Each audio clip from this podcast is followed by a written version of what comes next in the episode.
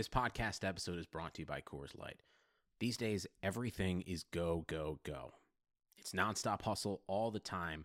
Work, friends, family expect you to be on 24 7. Well, sometimes you just need to reach for a Coors Light because it's made to chill. Coors Light is cold lagered, cold filtered, and cold packaged.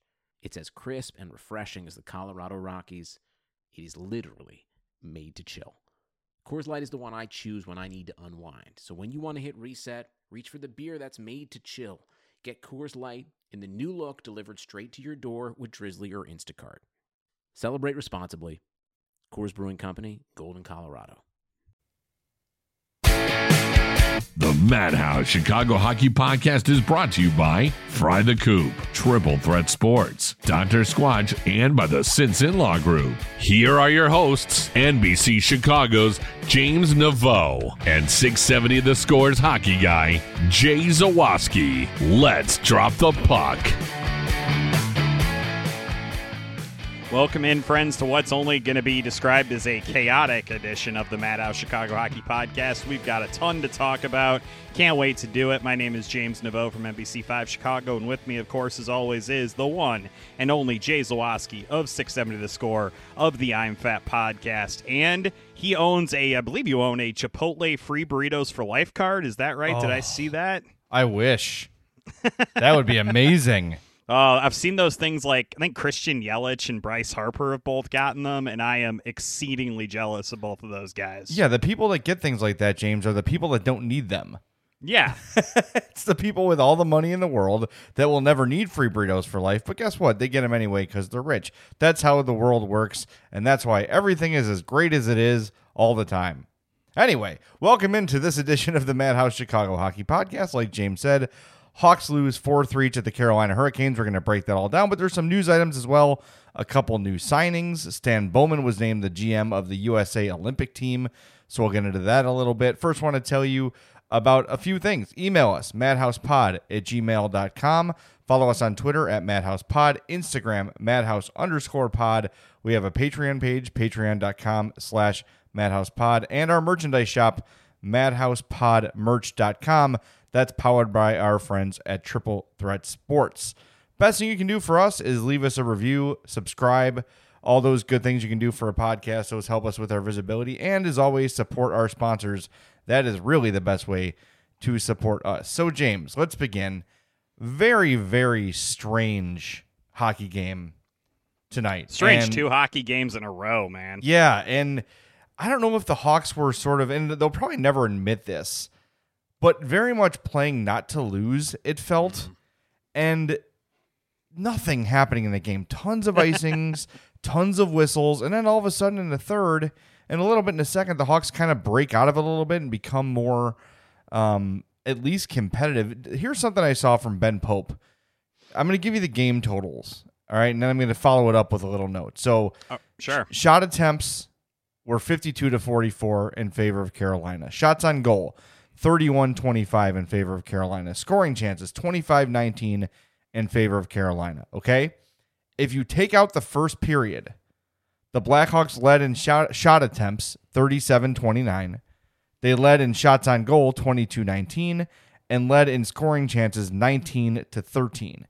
So the, the, all those numbers I just read were the second and third periods only.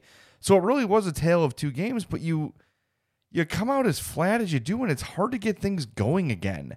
And it's been that way twice against Carolina. Look, we can say the opponent's really good and the Hawks are just trying to hang on for dear life, but guess what?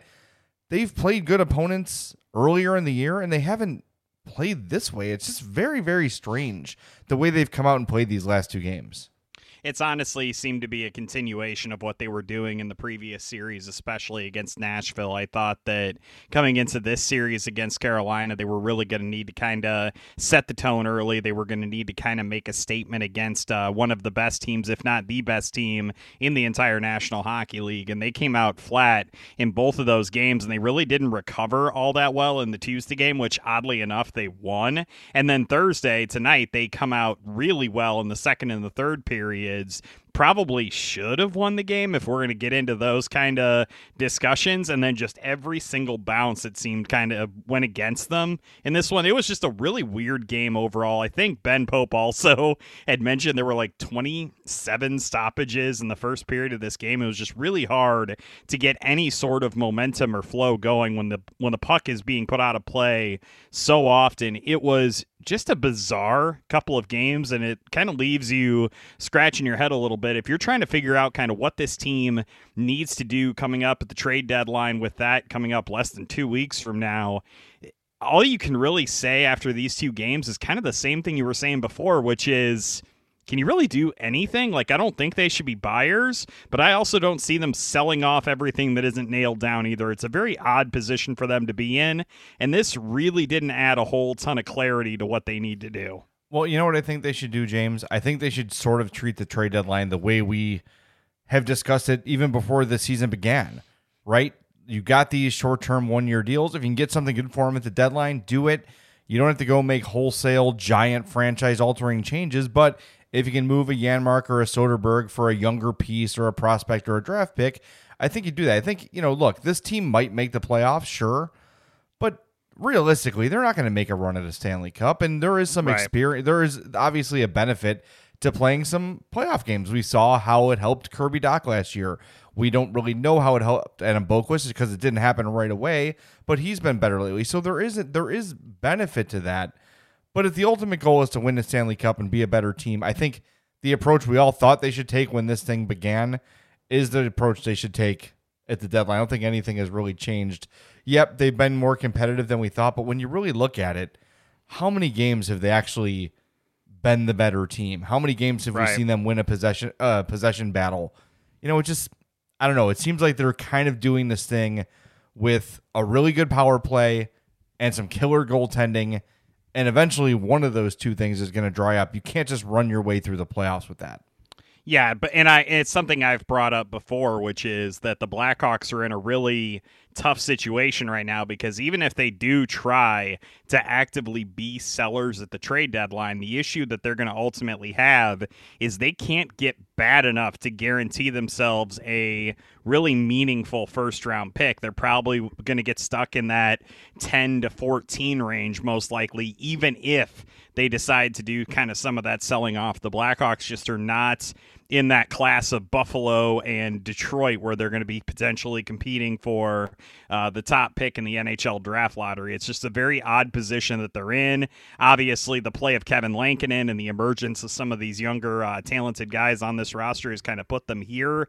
It just, it's one of those things where there really isn't a uh, a clear motive to just get absolutely horribly bad because I don't think you can get there at this point. So I think ultimately, like you had mentioned, the one year deal trade offs would probably make sense. That means you're looking at guys probably like Carl Soderberg who are probably going to be under the gun for that trade deadline. And then you're also probably looking at that as an opportunity to get some of these younger guys up. I mean, if you can somehow trade a guy like Calvin DeHaan or Connor Murphy, wouldn't that be good to get like Nicholas Beaudin or Ian Mitchell back up here and get them some meaningful minutes again. Like I think that that ultimately is going to be more important than them trying to, I guess, ice the most competitive team that they can it's just it's such a weird position for them to be in right now. There's no clear cut answer, and I think the the argument to use some of the salary cap space that they have that we had mentioned previously, each day that goes by, that becomes less and less of an asset. And I think that teams are going to kind of be willing to wait that out, and it's going to kind of take away one of the big uh, bullets that Stan Bowman had left in the chamber for this trade deadline. Yeah, it's just, it's just, we're in such a weird place, you know, and, and I felt like maybe we'd have a little more clarity at this point, but we really don't. It, it's, it's really hard to get a feel for where this team is right now because you know they're a middling team, is what they are. Uh, of course, of course they are, and and we've kind of been. You know they they played well. Then all of a sudden they start playing really really good teams, and and then we sort of start qualifying that conversation. Yeah, you know they haven't been playing great, but look who they're playing. Their opponents have been really good. It's hard to figure out where this thing stands, and that's why I'm sort of you know, despite the, if we want to call it overachievement, if we want to call it luck, whatever we want to call it, despite that, I don't know if if anything's really changed in my mind about their current status in the NHL yeah, their their record is better than we thought it would be, but I don't know. The the good news is the young players are are doing pretty well, right? Yeah. That's the encouraging thing. I just think as a whole, the team is about where we thought they'd be.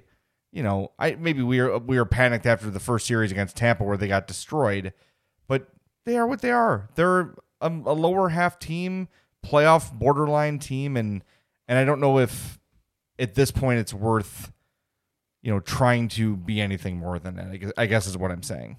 I, I think what we probably should do instead of just continuing to talk about how uh, perplexing this all is, because frankly, it's starting to make my brain hurt a little bit. Maybe we should talk just a little bit more about these two games specifically and what we saw that was good from the Blackhawks and what was bad from the Blackhawks. How does that sound? That sounds good. Let me let me start with something that, that bothered me, and this is a little thing about Jeremy Colliton. And you know, if we want to start, I don't want to bring back the the Joel Quenneville thing. It, it's not worth doing, but a small little thing. Third period, Hawks have stormed back and tie a game. They probably have no business being tied in, right?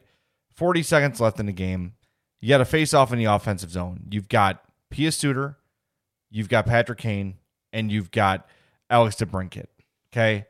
Uh, Pius Suter's face off percentage on the game was 35%. You have Probably not to, much better than that on the season. no, right. You have to have a better face-off guy taking that draw. You've got to get a point out of this game because you know you don't deserve it. You know you mm-hmm. haven't played well enough to earn that point, and you you're 40 seconds away from a point. Then three on three overtime slash the the shootout is a coin toss. Get there. You have to get there.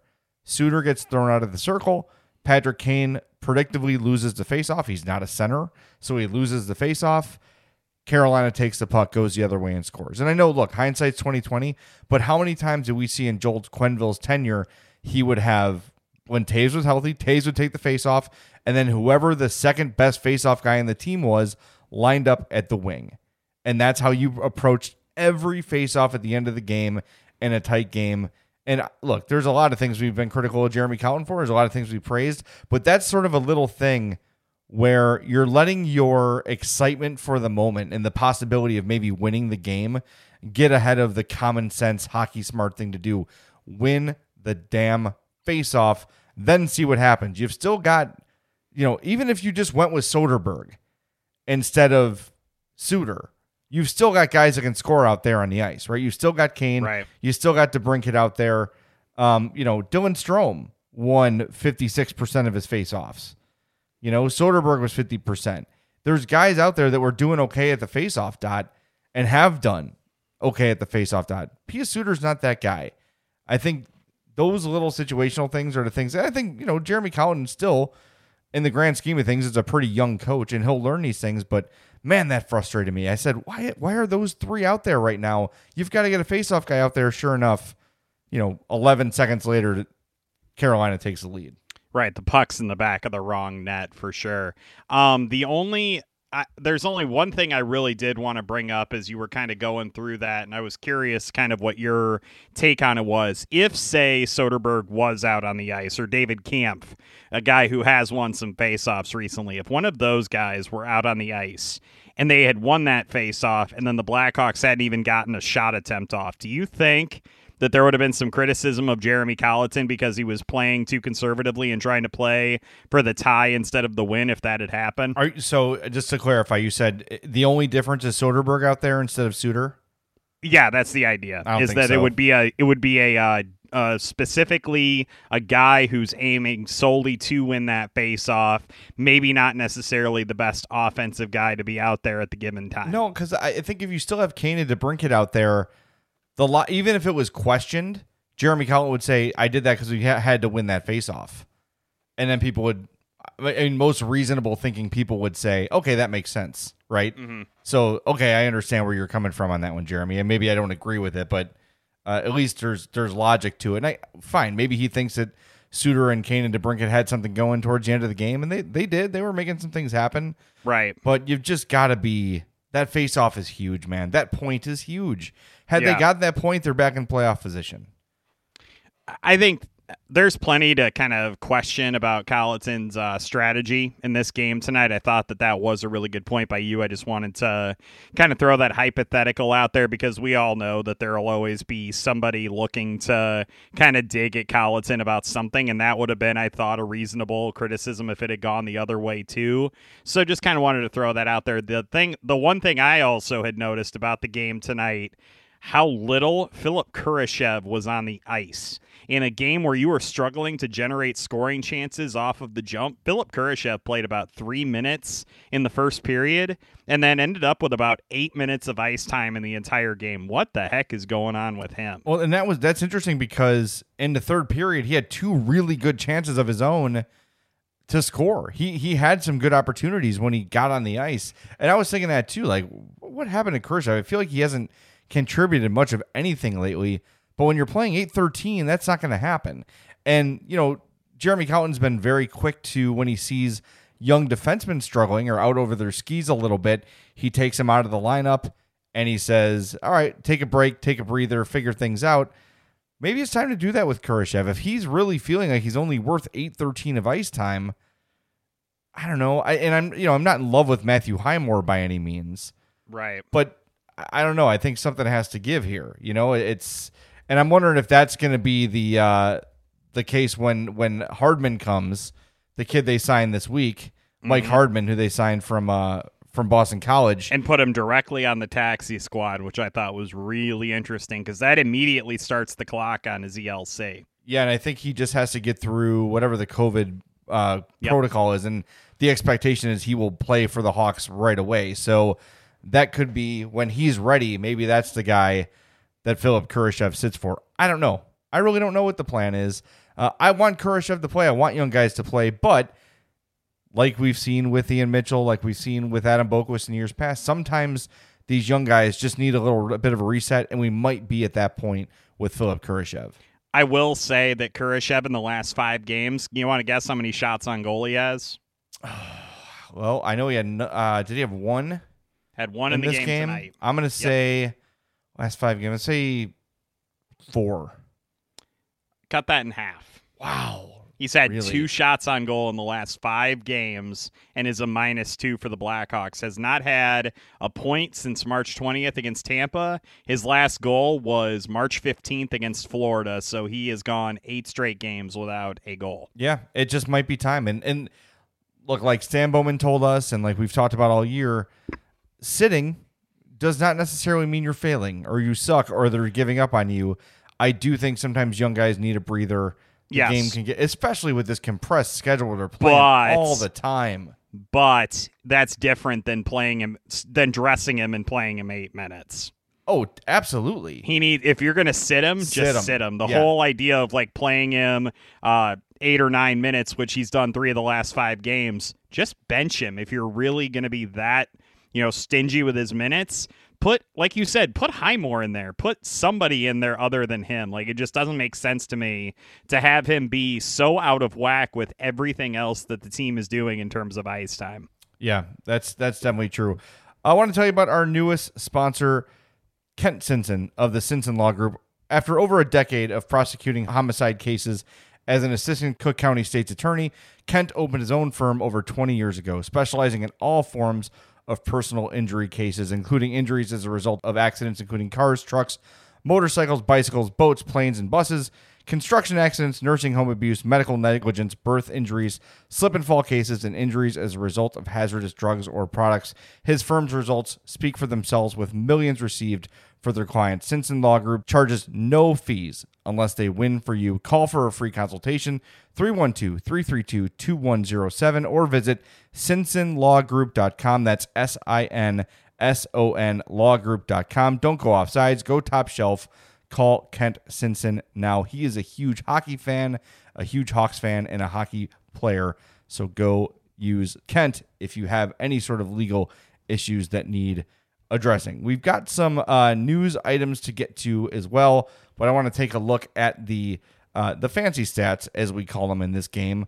Um, this is starting to become a trend, by the way, where the Hawks are in the thirty percent spots for possession lately. It's not good. That's that's real, real bad. You you don't want to see numbers. Uh, look, if you're close to fifty percent, you're you're feeling okay about things. Uh, anything under what maybe forty seven, you're starting to get a little itchy, and now you're looking at thirties. That's that's not good. And there are only two Hawks uh, at fifty percent. Philip Kurashev, who you mentioned, played eight minutes. He was fifty percent. Ryan Carpenter fifty percent as well.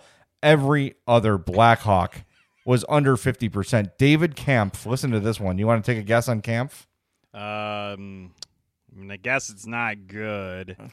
I will say Correct. twenty six percent. 15.38%. Oh my god! Well, oh, okay. How many chances was it? Two shot two shot attempts for 11 against. Ooh. Yeah, it's a smaller, smaller sample size, but that's still really That's bad. 1033 at, uh, at even strength. How about. Kirby Kirby Dach was second I worst just on the looked team. at his Fenwick. His Fenwick was zero, That's that's impossible. Zero four eight against. Yeah, Kirby Dach with a rough game too. 26.32. We've not talked about Dach very much since his return and there have been a few moments where we've seen him flash where he's made some Yeah. really dynamic offensive plays and I, overall I like the way he's playing. You know, you're seeing him win board battles and when he's out there on the ice chances happen. Mm-hmm. But I I feel like I want to see him with the puck more. Does that I feel like sense? people aren't getting him the puck enough. Well, that's part of it, but I want to see that dude carry the puck a little bit more. Although I will say he did this at least twice tonight, and it was kind of annoying me. The center in hockey, not to get too much X's and O's for our audience, the center in hockey generally should not be the first one out of the zone on breakouts. Dach was out early at least twice, and Carolina ended up getting chances because of it because they got the puck right back in. Like it just. You can't be doing that, Kirby. You are a center. You have to maintain your defensive positioning. I know you're Mr. Go Get 'em and real speed threat dude, but you have to stick around. You have to let your wingers start that breakout. You cannot be the first guy out of the zone all the time. You're a center, act like it. Yeah, when I when I'm watching him, I'm seeing a guy who is very, very much trying to make things happen, right? And, and I feel like, and we've we've said this about him a couple times last year, where his brain is moving faster than his body. It's almost as if he's, for lack of a better word, like playing kind of in a hyper kind of a way. Mm. And I think it's the excitement coming back. It's the adrenaline taking over. It's him wanting to step in and make an impact right away. Because look, you know, he's feeling pressure to sort of come in and make up for lost time. So it's not really a criticism as much as an observation. I think as he gets more ingrained in the season, things will start to slow down for him a little bit. We've Did got to you remember. see, by the way, how much ice time he had in the Tuesday game? uh, I didn't see Tuesdays, but I know tonight's was lower than we had discussed. Tonight's He, had, was he, played, forty one. he played just under 14 minutes on Tuesday. Okay, I think Curb. I think Jeremy Colliton listened to us. You do? You think he listened to the podcast? Uh, he may have. I know, know- Stan Bowman's given it his seal of approval, but I, I have done days- a lot of these guys, but I, I got to say, you, this one was probably the the best kind of rhythm. I think you guys have a pretty good handle on things. Thanks, Dan. Thank you. I enjoyed it. Yeah, that's right. yeah, see, yeah, forget. you got the seal of approval. Don't forget it. You hit it right on the button there. Yeah. so I bet he probably told Jeremy, "You should listen to this podcast. They're really, really smart. We could probably learn a thing or two. we, we should uh, probably stop self-flagellating. That's probably not why people tune into this show. You leave my high school experience out of this, buddy. What do you mean high school? I don't you still? Never mind. We're not going to get into this. Let's not. All right, let's. uh You know what? We we always are. Uh, we always swear to be positive. So it's time for us, James, to find some positives in this game. Um, can you go first? Yeah, sure. Why the heck not? Dominik Kubalik.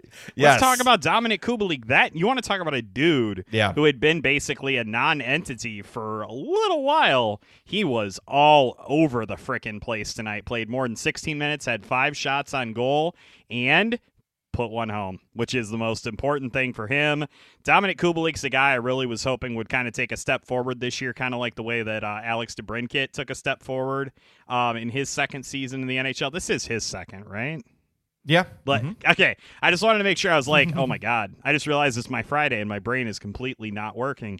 Um, I was hoping he would kind of take that step forward, and I really haven't seen that from him this season. And I know this is a weird, like, kind of COVID thing where they're playing a lot of games in a really short amount of time and all against divisional opponents. Still would like to see him do more, and I really did think today that he did a really nice job and he was really noticeable a lot on the ice and did a lot of really good things. Loved the speed and the energy he brought to the mix and obviously the goal. Good game for Dominik Kubalik. He's starting to remind me of Patrick Sharp.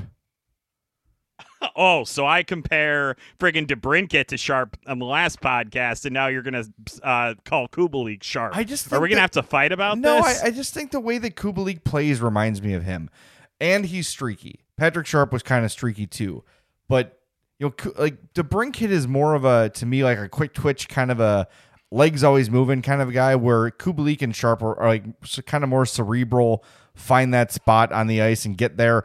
Kubalik was awesome in this game, and that pass that Kane made in the third to get him that late scoring chance that almost went in, where he's like saucered it from behind Kubalik and put it right on the tape. My God, once a game, Patrick Kane does something to blow your mind, and he did it in Tuesday's game, setting up that pass to Pat to uh, Alex DeBrincat. Like, how did you make that pass? That's insane. he does something, Patrick, and this is not news to anybody that Patrick Kane does at least one mind blowing thing every game. It's usually maybe half a dozen. But that pass he put to Kubalik was incredible. And we should mention too, while we're on the positives, Wyatt Kalynuk picks up his first assist on the on the Kubalik goal, a long stretch pass on the money from him. stretch pass. Yeah, and he played 1544. That's that's saying something. And and Colliton said after his uh, game on Tuesday, he's gonna play more because he liked what he saw. Another pretty solid performance from him. Picked up an assist, two shots on goal, two block shots. Uh, finished even on the night. Like I said, four, uh, 1544 of ice time. So Kalynuk, you know, he he's he's finding his groove a little bit. It was good to see two solid performances from him and Rowan. look, you're not going to see him, you know, blow your doors off offensively or anything, but to see him pick up an assist the way he did and in the fashion he did with that sweet, sweet pass, like we mentioned, I, I've been impressed with number 48, worst number ever in, in his game so far this year. So look, they've got this. We're talking about what to do at the trade deadline.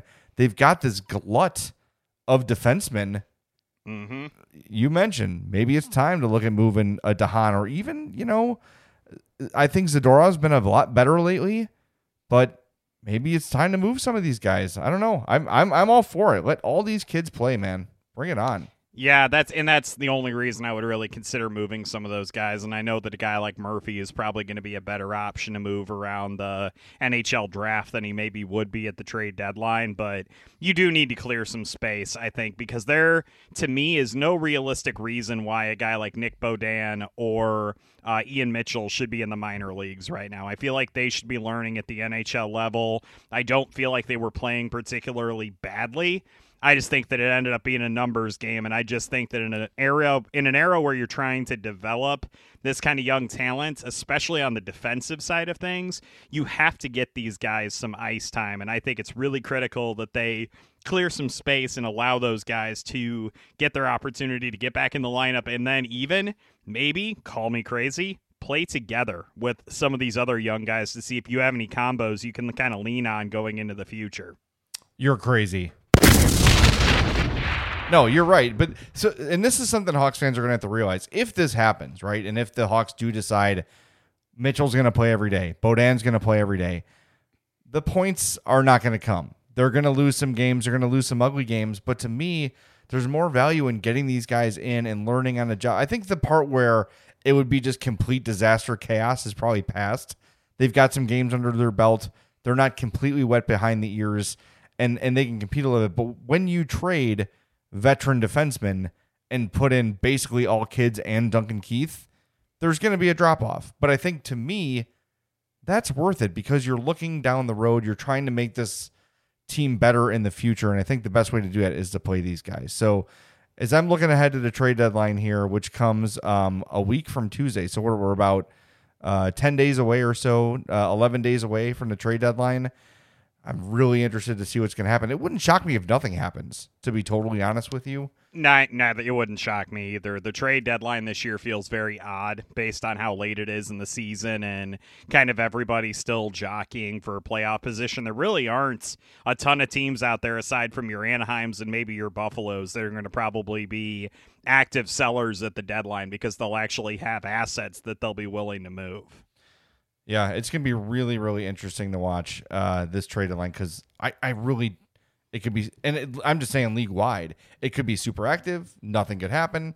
I really don't know. All right, why don't we do this? Let's take a timeout. When we come back, we're going to talk about Stan Bowman's uh, new job as the Team USA general manager. Take a look at some of the funny tweets that came out after that announcement was made. Uh, Eddie Olczyk on the broadcast pregame uh, gave his projected lineup for Team USA, which had some interesting choices on it. And uh, we got a whole and a couple of signings we want to get to as well. So we've got a whole lot more coming up on the Madhouse Chicago Hockey Podcast.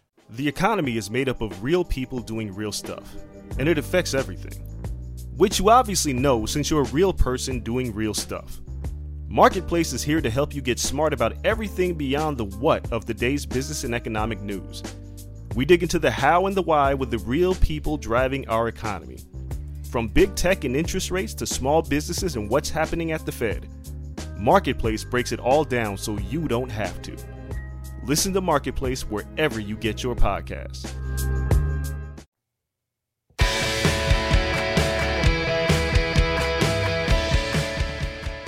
Welcome back into the Madhouse Chicago Hockey Podcast. Jay Zawaski with you here in Homewood. James Neveau out there in Bourbonnais. Want to tell you about our friends at Fry the Coop and FryTheCoop.com. What's Fry the Coop? Only the best Nashville hot chicken you'll ever have in your entire life. They just opened up their location in Tinley Park, but they're also in Oaklawn, Elmhurst, Westtown, and Prospect Heights. Man, I love Fry the Coop. We went there the other week and it was absolutely fantastic, and I cannot wait to get there again. My order, I go with the chicken tenders. To me, it's perfect. You get three giant chicken tenders. You get some fries. You get a second side, whatever you want, the mac and cheese or the coleslaw, whatever you're into. They've got it. And the heat, we had a guy write us on Twitter this week and say, Man, the hot is no joke. I had trouble finishing it. We've told you. We've told you the hot at Fry the Coop is hot. If you think you're a tough guy and you're going to order the hot, just be warned. It's going to get you. And guess what? There's two levels above hot at Fry the Coop, but it's not just the tenders. They've got the donut chicken sandwich, they've got the honey butter chicken sandwich, chicken and waffles with bacon in the waffle batter. Oh, yeah. Mm. No bad words there. That's absolutely incredible. So go visit Joe Fontana, the owner of Fry the Coop, Oaklawn, Elmhurst, Westtown, Prospect Heights, and Tinley Park. Go to frythecoop.com, place your order online, and go to their safe pickup window to get your order and enjoy. Very happy and proud to be associated with a business like Fry the Coop, and hopefully they feel the same way about us. All right, so a couple pieces of news, James. The Hawks made a couple signings this week. Uh, Mike Hardman, the winger who we discussed a little bit earlier in the show, as soon as he clears that COVID protocol, I think he's going to be uh, on the Blackhawks very, very quickly. Uh, Isaac Phillips, defenseman, he was their fifth round pick back in uh, this year's draft 2020. Uh, and uh, he's got two goals and four assists with Rockford this year in 14 games. Not sure where he projects in terms of playing in the NHL.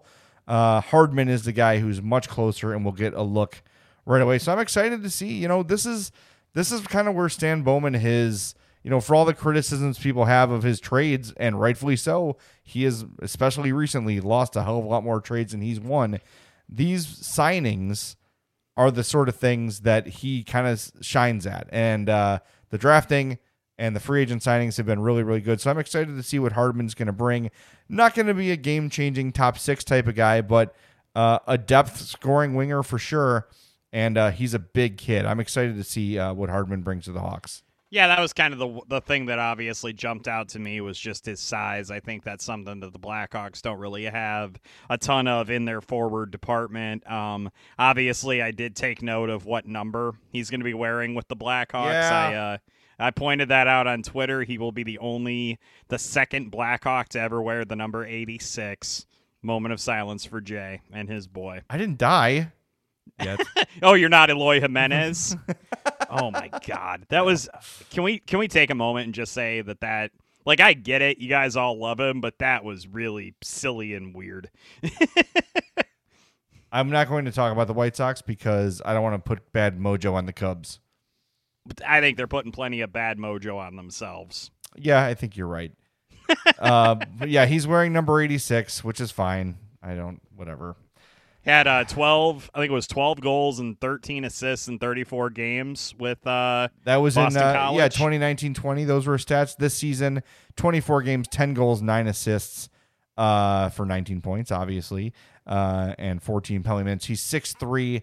Here he's listed on HockeyDB at 190, but the release has him at 205, so I think he's bulked up a little bit since Yeah. uh, Hockey DB updated their uh, their numbers. So a, a big He's a good old Massachusetts boy. yeah, right winger, left-handed shot.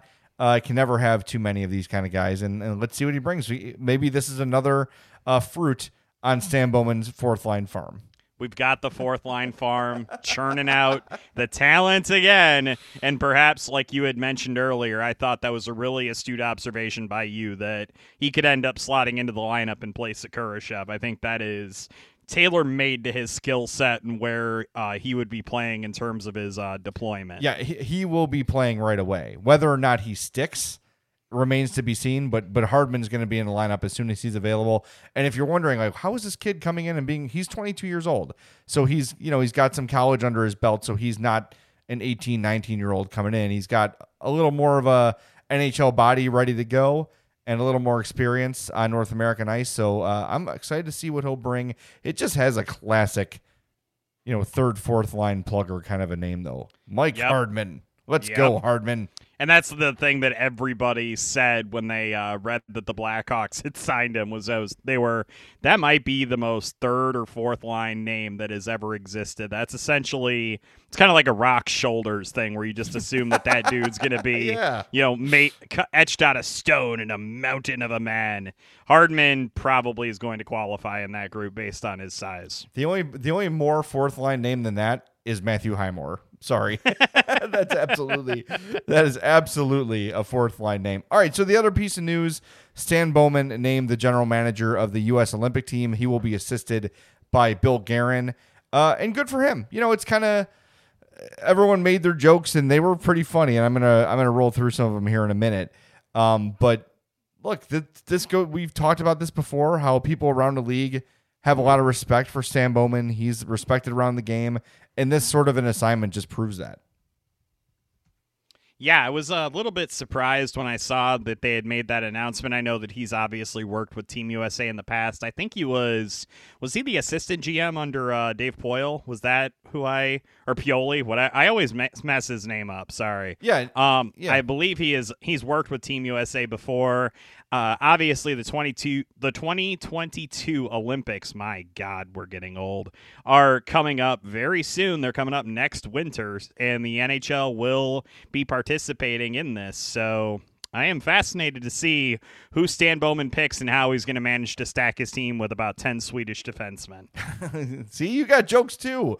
Sean on Twitter says small undersized team thinks Stan will try to get Kampf a U.S. citizenship. The original brand OG says no defenseman over five six and over 150 pounds need apply. Frank Urso says which past this prime player will he give a no movement clause to? And my favorite, Adam Gretz, says Team USA is going to lose a Brandon Saad trade. I mean, he is an he is an American player. Well, that would not surprise me whatsoever. Is Team North America going to be involved in the Olympics? Oh man, that would be fun, wouldn't it? Get some better players that way, at least. So, Well, uh, and you would lessen the impact of guys on the Canadian roster too. Shoot. so Eddie Olczyk before the game shared his lineup, and I don't know how much time Eddie put into this, but here's what he's got. Uh, top line is Matthew Tkachuk, Auston Matthews, Patrick Kane, Okay. uh, Kyle Connor, Jack Eichel, Max Pacioretty, Uh-huh. uh, Brady Tkachuk, Dylan Larkin, uh, Blake Wheeler, TJ Oshie, Joe Pavelski, Way. Alex Tuch. Fifth line, Alex DeBrincat, Kevin Hayes, Jake Guentzel, and he's got Luke Glendening in there to win faceoffs, I guess. Hmm. Um, defensively, Ryan McDonagh and John Carlson, Jaccob Slavin and Charlie McAvoy, Adam Fox and Seth Jones, Zach Werenski and Ryan Suter, Torey Krug and Nick Leddy. So, oh, by the way, those Olympic teams can dress 20 players. So they would do 13 forwards, seven defensemen. So that's something Right. to keep in mind. some notable. Uh, oh, his goalies are Connor Hellebuyck, John Gibson, and Thatcher Demko. That's that's pretty much right. but there are some uh, significant misses on that roster. Um, you think Yeah, I, I didn't see uh, Johnny Gaudreau on there, which I found interesting. there may have been some guys it uh, is it Quinn Hughes Quinn that he didn't have on there? Jack Hughes. I didn't see Anders Lee on there. Brock Boeser. Brock Boeser's on there. By the way, Alex DeBrincat on the fifth line of that team. I think Alex DeBrincat should be playing with Patrick Kane on that team. That makes a lot of sense to me. What? Why on earth would you not do that? Like, take advantage of that. Also, I did love a couple of jokes about this. Uh, the graphic that NBC Sports Chicago put together had the wrong John Carlson on there. Mm-hmm. The one with the H is the one with talent, Edzo. Just so you know. And they spelled uh, Zach Werenski wrong as well. He's an SKI like me, not an SKY. He's not a fake Polish guy. Speaking of teammates who should probably play together, what about Seth Jones and Werenski? Shouldn't they probably? Be, Ah, uh, they barely together? play together. Ah. Just uh, say, I I Look, still it's t- can't. in defense of Eddie-O, it's a tough thing to be like, hey, Okay, but this? Jo- put your game. Johnny Gaudreau, come on. Yeah, that's that's got to be. Yeah, that's, That's like the one miss where it's just like, all right, Edzo, I cannot forgive this. Come on, man. yeah, that's uh, that's that's There- a, that's there- a big mix. A big There are mix. some tough decisions. Like, and the Hugheses, I think, should both be in. Anders Lee, I think, deserves a spot. It will come at a point, though. There is going to be some guys you're going to have to drop, and they're obviously going to have to think about fit and what roles they want these guys to play and all that stuff. The one I'm not going to let go is Johnny Gaudreau. Mm, shake my fist. Yeah, that's rough. And I know he's not having uh you know, he's a, a couple down years in a row uh here, but I mean, come on. He's, still Johnny a dynamic Hockey, player. man. Yeah. I don't know. It's it's a tough assignment to get it perfect. No one's going to get it perfect, but that's a pretty big miss. And I, and I don't know, maybe I'm crazy to think that Alex DeBrincat is like give me him over TJ Oshie. Right? Like give me him over Kyle Connor. Yeah. Am I cra- maybe maybe Edzo's just not trying to be too He wa- he was trying maybe not to be. Yeah, probably. And I and again, we don't know how much uh, you know effort uh, Edzo put into this. We don't know if he was sitting there in the war room and putting guys together based on fit or anything like that. It would be awesome to talk to him about it, but. Again, the Johnny Gaudreau thing, I would think he's going to make it. I would think one of, if not both, of Quinn and Jack Hughes will make it. And then Anders Lee, I think, is a no brainer. He will be on Team USA. Also, wouldn't you rather have Connor Murphy than Nick Leddy? Um, yes, I would rather have Connor Murphy than Nick Leddy. That's not saying a ton. I'd still probably have him on that fourth or fifth pairing, but still, like I, I do like that Team USA, like uh, Slot, Slavin, Mc- McAvoy, Fox. Those are some good players to have on that team. And Werenski, same diff. Like there, there are good options on that Team USA blue line. That made me happy to see all those guys. Well, and I think while we are making fun of Eddie a little bit here, I, I do think as I'm trying to dissect his process, he's trying to build a team, right? Because when he was Totally. setting this up, he said the third line is a checking line with Brady Tkachuk, Larkin, and Wheeler. Well, Oh, that's yeah. correct. That that's a line that's going to check anybody, right? So but is Joe Pavelski really going to be on your fourth line though? uh, that'd be hard for me to see, but I mean, Not the way he's been playing. He's just this been season. awesome. It's crazy to see. That I here's another like I was wrong. You know, like I was wrong on Panarin. I thought Pavelski was one of those classic guys who plays his whole career in one place, moves to another city, and just isn't the same. That dude Well, has we were- been awesome. we were both salivating over Pavelski when he hit free agency, and as soon as he signed that deal with Dallas, we were like, "Yeah, that's an overpay." we both like immediately got disabused of the notion that it was a good player to add, and then he's like spent the last couple of years promptly like shoving it in our faces that we were dumb. Yeah, we don't need any help with that. I still think though, seven million. Seven million is a lot. I, And- and it- It's worked out, and he's been worth it, but that still is. I mean, that's that's tough. That's like he's being he's awesome this year. Thirty two points in thirty three games. Last year though, he had thirty one points in sixty seven. So there was a little bit of a dip down. Look, he had nineteen in twenty seven playoff games though, so that's something. But seven million is a tough pill to swallow for a guy that old. So I, I think we were right in calling it an overpay, but because he's going to be what thirty eight when that deal ends. I believe that is correct. So to think that he'd be this good of a player still, uh, that was a bit of a reach. It worked out. Dallas was right. We were wrong. Um, but man, that seven million still. When I saw that, I'm like, nope, Hawks should not have done. They probably couldn't have done that either, to be honest with you. Um, but he's been great. I, I, I'm so glad that we're talking about the Olympics again. I know some people kind of have soured on it over the years, but I get excited for international play, especially when the NHL guys are involved because Mhm. they care. Like they don't go half-assed unless it's Right. Nagano, or they'd Right, rather and- just be drunk and trash hotel rooms. And I, I will point out about Johnny Gaudreau. Last season, a down season for him. Still had 18 goals and 40 assists in 70 games. So 58 points, 70 games. It's not awful. no, not and then all. this season, he has 13 goals and 14 assists in 37 games. So still not back to like obviously point per game like he was the seasons prior to that. But Johnny Gaudreau's still a heck of a hockey player. yeah, if I'm betting on Johnny Gaudreau, I'm betting going to be a good player. Like you know, it's not a guy who I'm worried about. Uh, he's only 27. It's not like his best days are behind him by any means. I th- I just think that you know, hey, every good player has a couple down years. We've seen it with guys here. We've seen it with Toews. We've seen it with a bunch of guys. So DeBrincat had a down year last year. Yeah, no doubt. So, all right, before we wrap up, want to tell you about uh, Dr. Squatch Natural Soap Company. I'm back at work, James, and I'm having to use hand sanitizer all the time. I thought you were going to say you have to use soap all the time. Well, that too. In our in the soap at work, and this is a good thing. I'm not complaining. It's really harsh. It's you know antibiotic, and it's really really strong. So I come home and my hands are just trashed. So I come home and the first thing I do when I walk in the door is I grab a bar of Dr. Squatch and wash my hands. And immediately that exfoliation, I opened a box of Pine Tar just for this because that's the most exfoliating. And it just took all that dead skin off my hands and my hands are smooth again. Thank God, because nothing makes me crazier than when my hands are dry and cracked. That's why I found Dr. Squatch in the first place, and it worked. And they've done a great job keeping my hands in shape during this constant phase of hand washing and hand sanitizing. It's really, really hard on your hands. So if you need help with your hands or your body and your skin, hit up drsquatch.com. It's not just the soap, though. They've got shampoo, conditioner, toothpaste, deodorant, mouthwash. Uh, the deodorant is my favorite. I absolutely love the deodorant. It smells great. It lasts all day. Go to drsquatch.com. Check out what they have to offer. When you're ready to check out, use that promo code MADHOUSE20. You'll save 20% on your order while supporting the podcast at the same time. And we always do appreciate your support here on the Madhouse Chicago Hockey Podcast. So again, drsquatch.com, promo code MADHOUSE20. James, anything we want to add before we wrap things up on this one?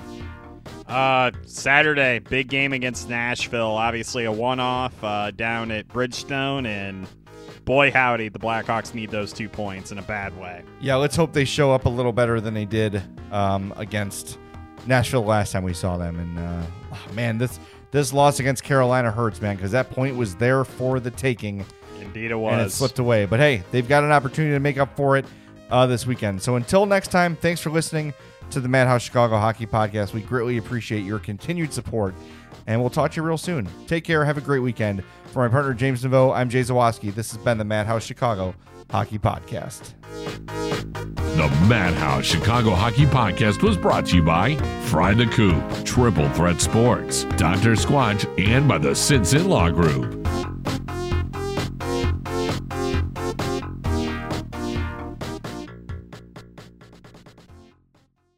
I'm Amira Rose Davis, historian and co host of the sports podcast Burn It All Down.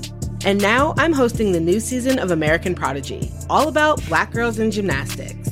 For the last 40 years, black gymnasts have moved from the margins to the core of the sport and changed gymnastics along the way. Now, they tell their stories. You'll meet trailblazers like Diane Durham, superstars like Jordan Chiles, and everyone in between.